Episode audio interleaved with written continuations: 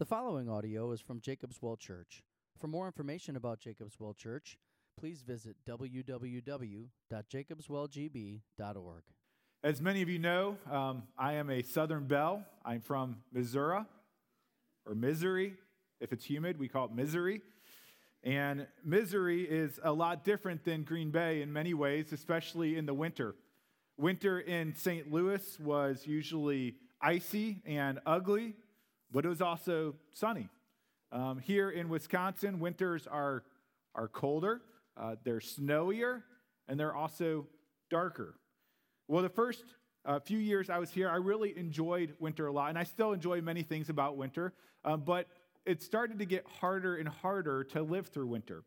And the reason it got harder is because I started to get more and more tired during winter. And it kind of happened gradually and it kind of snuck up on me, but I really knew it was bad when we decided to rearrange our offices. And at the time, Chris Steinberger and Jason were on staff, and they put the big couch in Pastor Dan's office because they knew Pastor Dan needs to, make, needs to take naps during the day. And so they put the big couch in my office so I could take naps during the day. And I would take one, two, sometimes three naps during the day. And I'd get home and I'd go to put my kids to sleep at night, and I'd fall asleep before they would. And so I was so extremely tired. Now, when I would meet with people or talk with people, they probably didn't know that, that I was so tired because people give me energy. I love being around people. but I, had, I, was, I was unhealthy. I, I couldn't sleep, and I, I didn't know what was going, going wrong. So I went to the doctor last year, finally. Enough was enough. And he did some blood work, and um, the results came back, and it didn't show anything was wrong. And he told me, drink more water. I could be a doctor if that's the solution. Drink more water. it's a good thing. But, anyways, so I, uh, I, I, walked away from there and it started to become summer and I got more energy and I kind of forgot about this, this condition, this problem. But then winter struck again this year and I started to get tired and, and I realized it because I was putting the kids to sleep and I was falling asleep as I was putting them down for the night. And it's kind of scary because I think to myself, I'm going to be a zombie for the next three or four months. Well, the next day, Tricia said, Why don't you just try some vitamin D? I'm like, okay, I'll try vitamin D. And so she gave me some vitamin D pills, and I, I, I put them in my mouth. I ate them, and, and sure enough, instantly, things were better. I didn't need naps anymore. I'm a little bit more tired than in the summer, but I was able to stay awake throughout the day and go to bed at a normal time. I didn't wake up a lot during the night, and things just immediately got better. And what's so surprising to me is that the solution was so very simple vitamin D. That's it. You can just go to Walgreens or Walmart or any store and just pick up vitamin D. And that's all that it took to totally change my life and make me healthy again.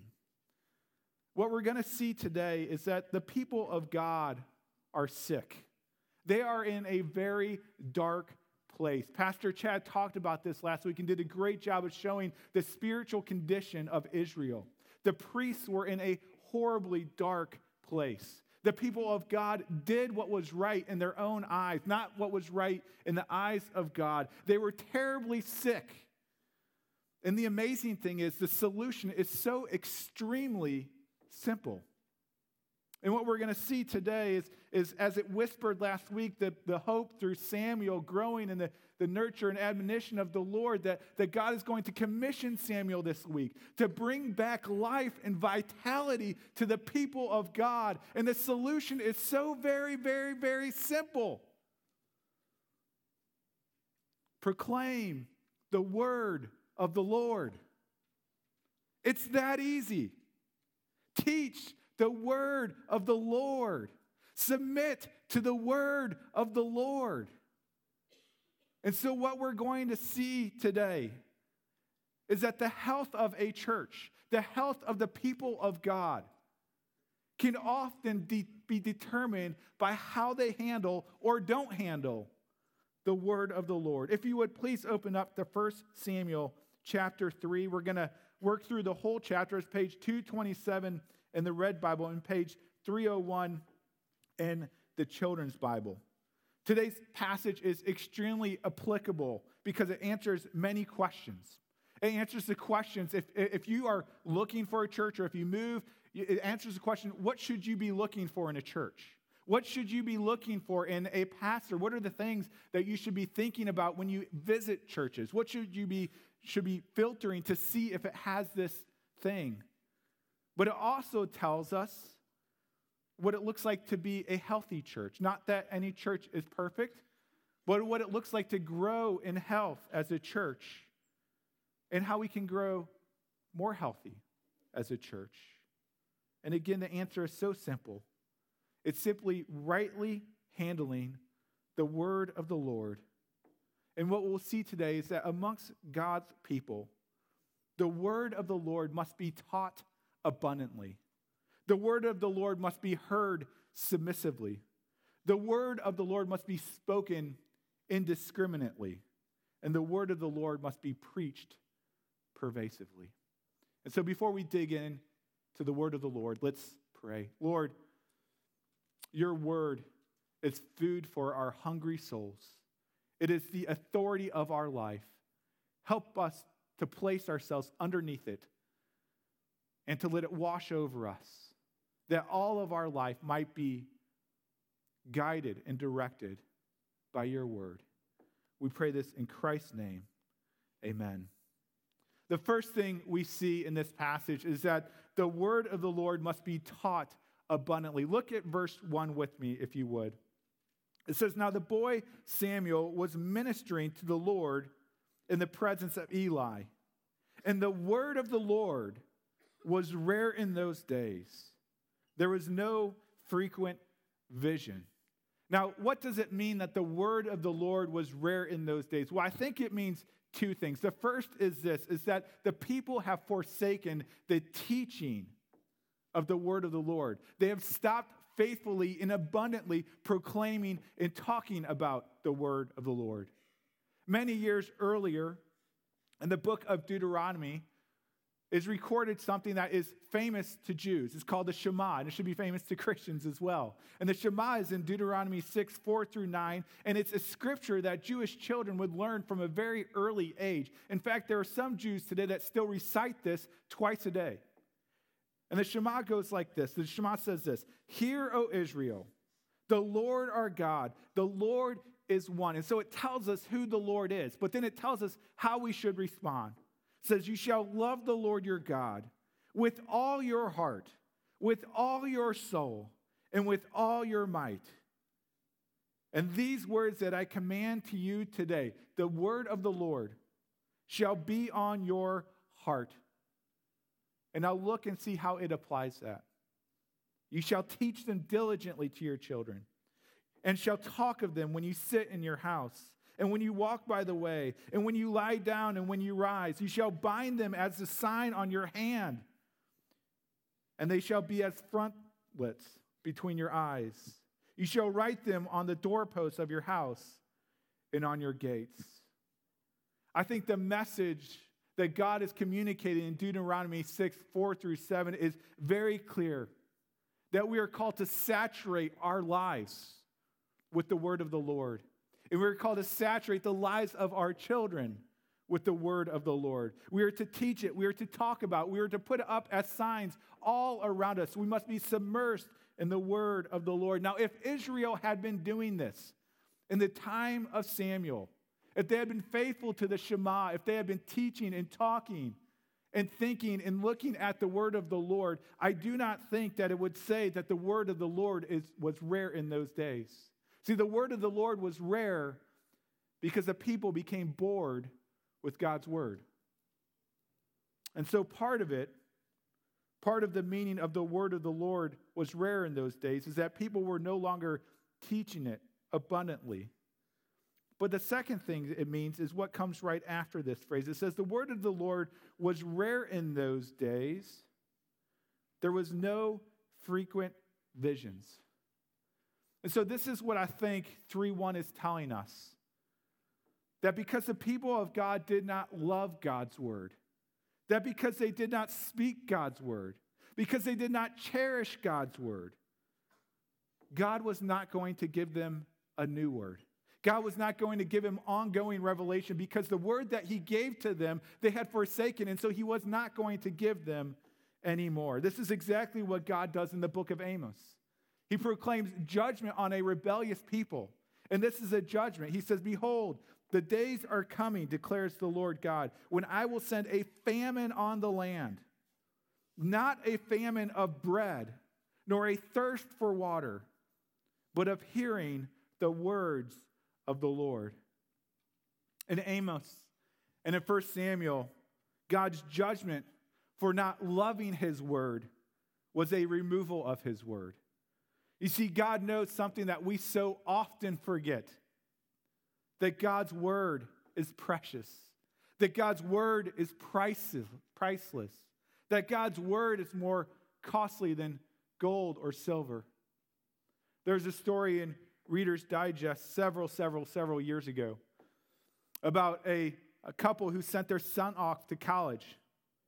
And after sending him off to college, he would write letters back. That's how I know it's old. It wasn't text messages or emails or Facebook.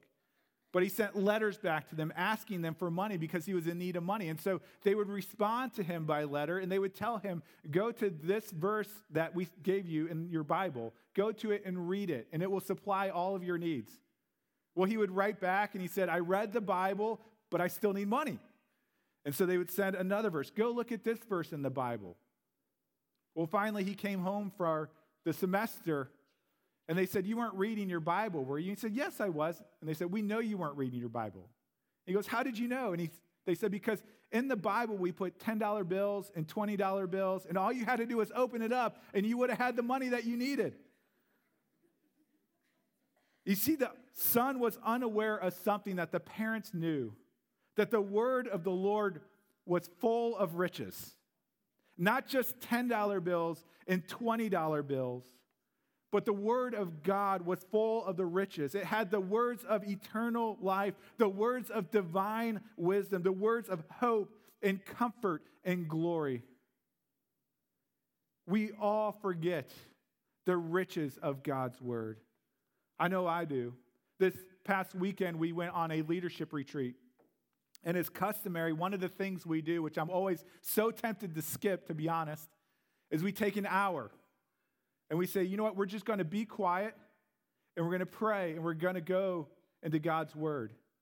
And without fail, God uses that time through his word to pierce our souls. And one of the common threads when we came back together and shared what the Lord was teaching us was this why don't we do this more often? God's word is so good. It is so wonderful. And at home, I get so distracted by the chaos of life, I forget to sit and be still and to learn from the word of the Lord.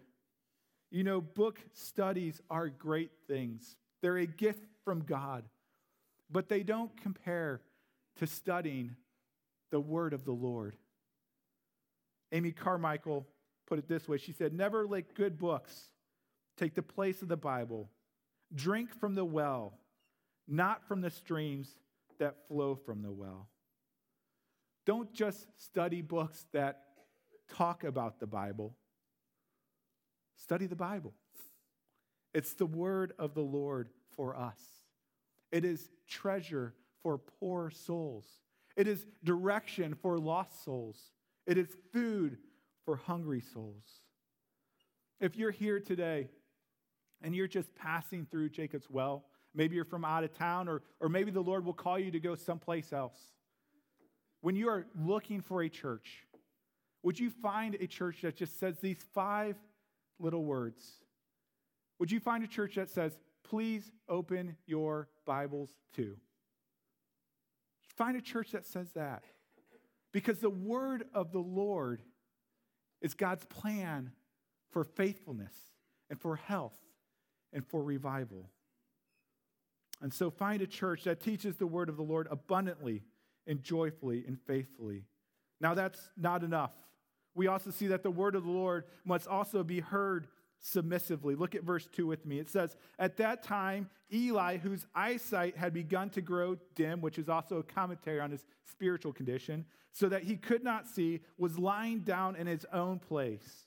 The lamp of God had not yet gone out. Let's pause there for a minute.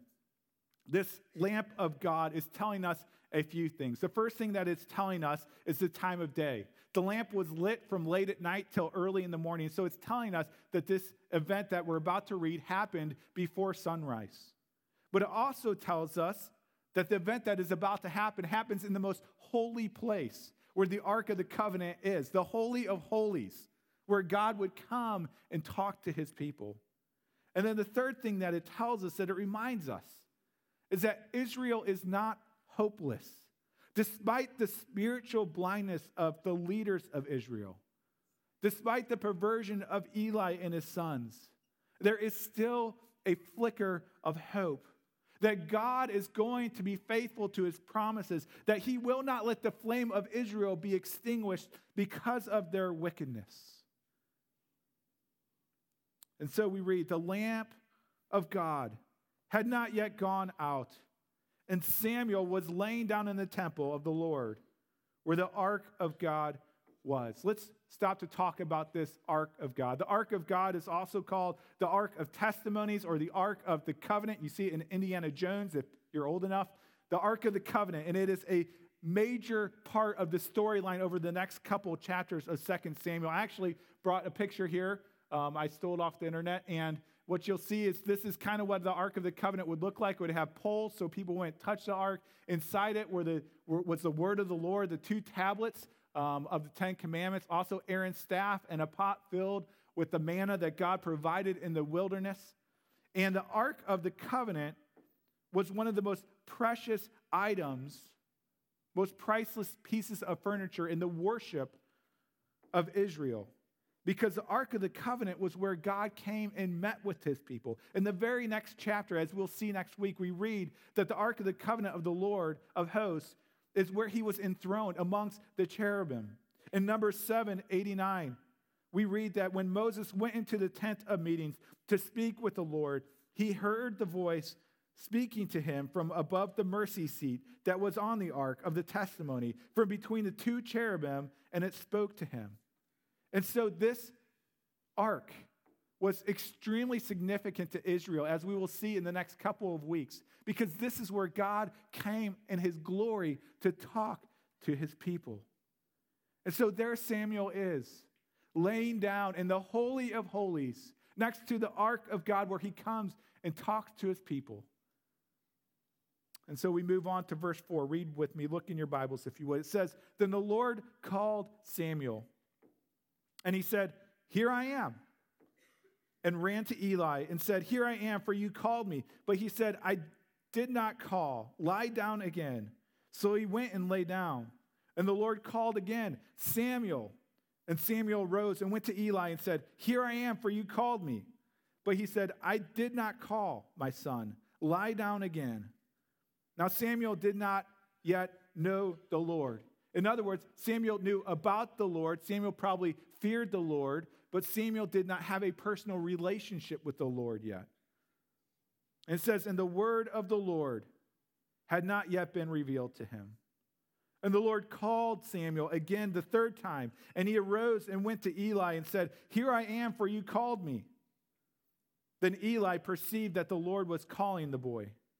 Therefore, Eli said to Samuel, Go, lie down, and if he calls you, you shall say, Speak, Lord, for your servant hears. So Samuel went and lay down in the place. And the Lord came and stood, calling as at other times, Samuel, Samuel. And Samuel said, Speak, for your servant hears.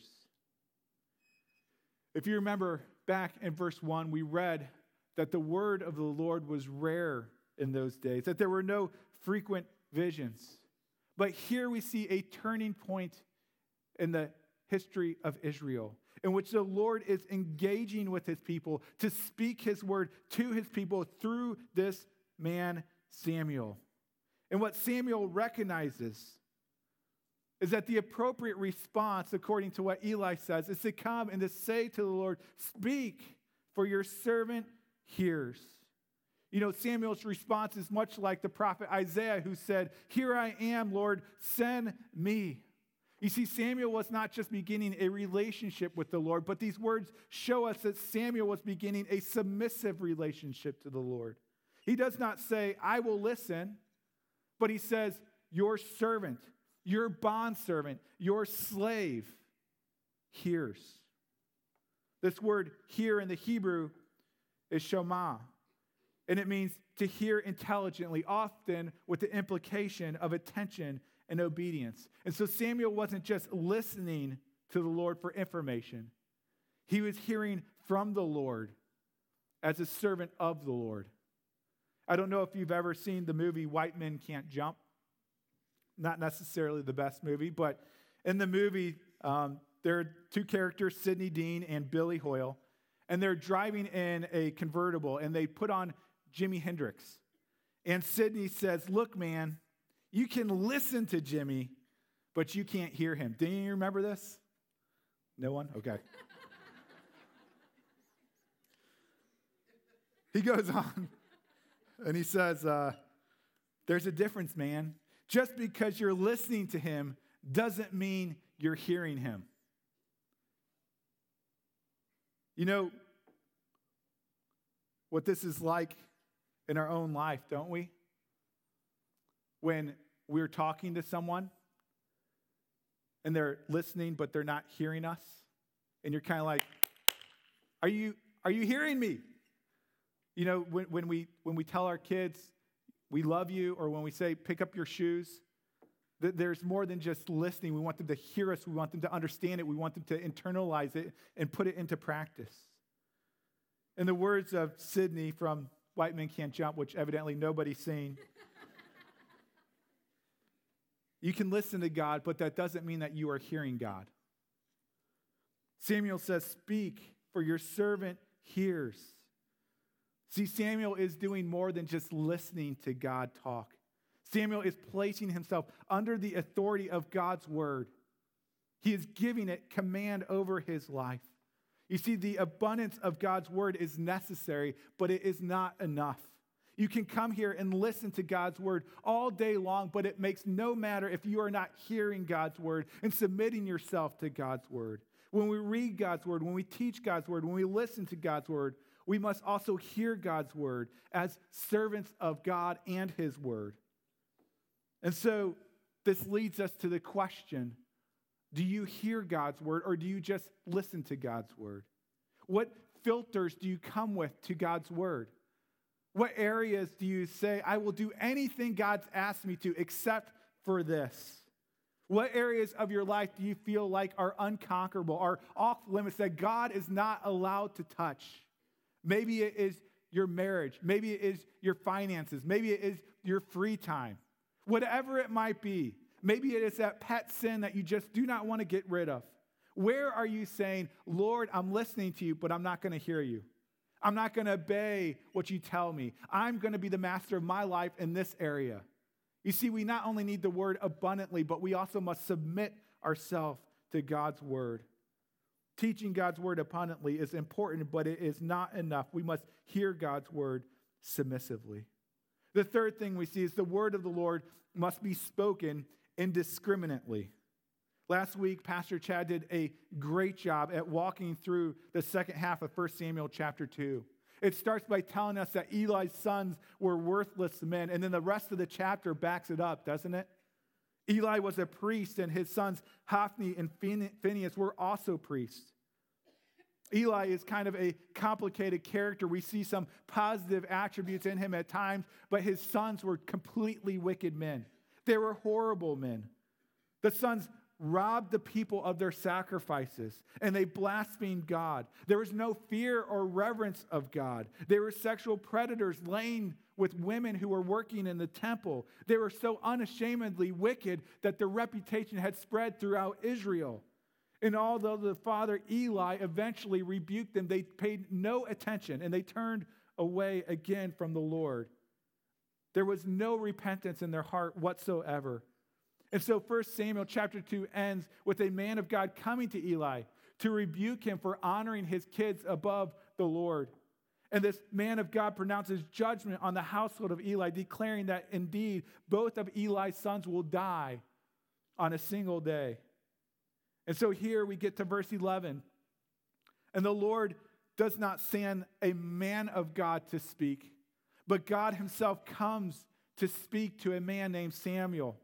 And I'm guessing as Samuel is hearing from the Lord for the very first time, he is so excited to hear what God is going to say about the redemption of Israel, about all the good things that the Lord is going to do. And so he hears with bated breath, What is the Lord going to tell me?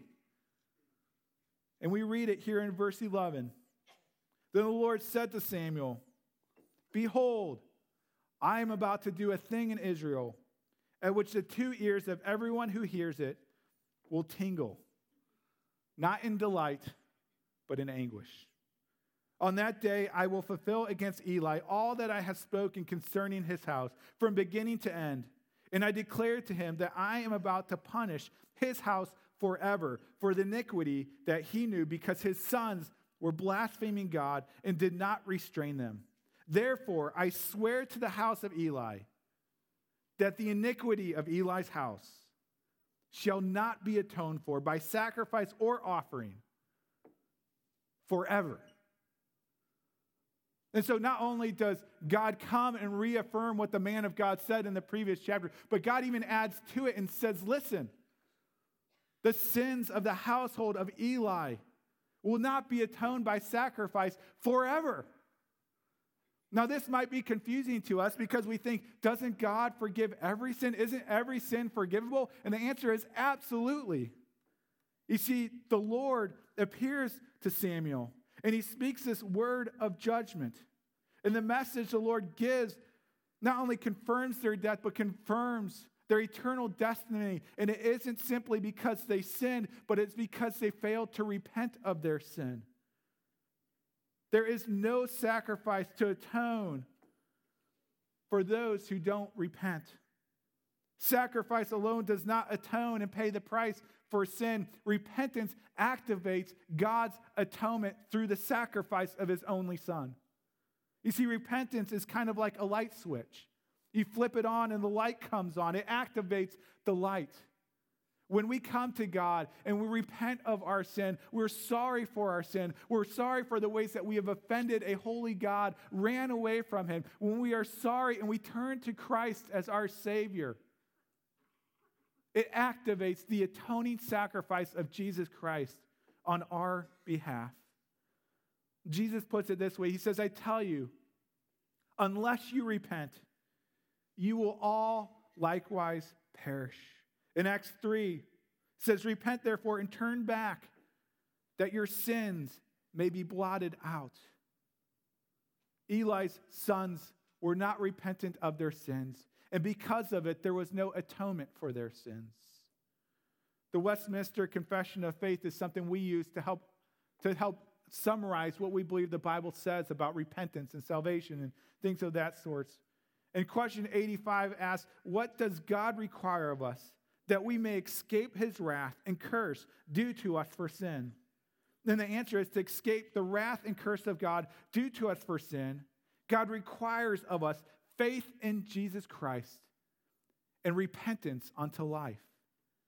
And so let me ask you this question Have you just listened to God's word or have you heard God's word?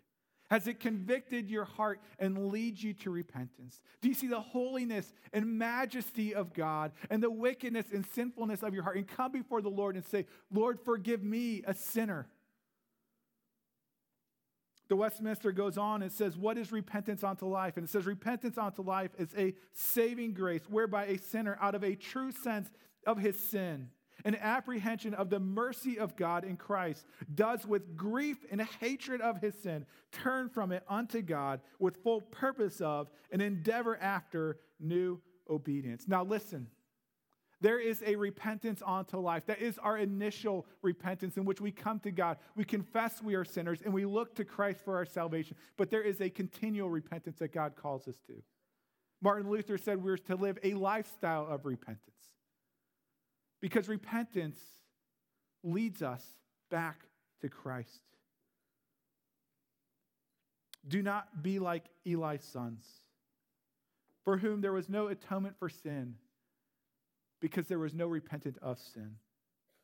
Friends, this is the most important decision you will ever make in your life to repent of your sin, that Christ might atone for your sin, that you can be with God for all eternity.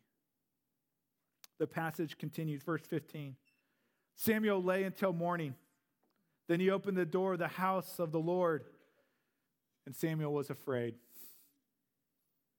He was afraid to tell the vision to Eli. But Eli called Samuel and said, Samuel, my son. And he said, Here I am. Then Eli said, What was it that he told you? Do not hide it from me. May God do so you and, and more also if you hide anything from me of all that he told you. So Samuel told him everything and hid nothing from him. And he said, It is the Lord. Let him do what seems good to him. In this passage, more than once, Eli called Samuel his son. Eli was the one who raised Samuel. There was probably a great bond between these two men serving in the temple. You can imagine how difficult it was for Samuel to hear this judgment against a spiritual father for him. You can imagine how much worse it was to know that he had to tell him what was said. And yet, what we see here is even though Samuel was afraid, Samuel was still faithful. Samuel told him everything and kept from him nothing. You know, in Acts 20, the Apostle Paul says to the church, he says, I testify to you this day that I am innocent of the blood of all, for I did not shrink from declaring to you the whole counsel of God. This is what Samuel did. He did not hide anything from Eli, but he told him all that God had communicated. Samuel spoke the word of God indiscriminately. And what I mean by that is Samuel did not take the hard parts and put it away. He divulged to Eli the whole word of the Lord, all that the Lord had spoken. He said it to Eli. You see, the word of the Lord is often offensive, isn't it? The word of the Lord tells us that our best efforts are like filthy rags to God when it comes to meriting our salvation. That we are sinners, that we have betrayed God, and that we are all deserving of hell. That is extremely offensive. And even more so, it says the only way to be saved is by trusting in Christ, that Christ alone is the only way of salvation. It is so extremely offensive, but it does not make it untrue. These are not easy truths, but they are true truths. And this passage is a great reminder to people like me and like Chad and others who proclaim the word of God that we must not discriminate against the hard passages in the Bible. That we must not leave out passages that are offensive to you or to me or to our culture. In order to be faithful ministers of the gospel, we must preach everything in the word of the Lord and must hide nothing from you. You know, to be honest with you, I don't like this. I'm a conflict avoider. I don't like talking about hard things. But God has called us to be faithful. And to be faithful means to be offensive. Not, not with my personality, not with my pride, not with my arrogance, but offensive with the Word of God, offensive with the gospel of Jesus Christ. If you are looking for a church, please find a church that will offend you. Not with their character, not with their personality, not with their rudeness, although I'm sure all of us will do that. Find a church that will offend you with the Word of God. Find a church that will poke at your idols and make you angry. Find a church that will confront you in love and care and point you to Jesus. And so we see the word of the Lord must be proclaimed, must be taught, must be spoken indiscriminately.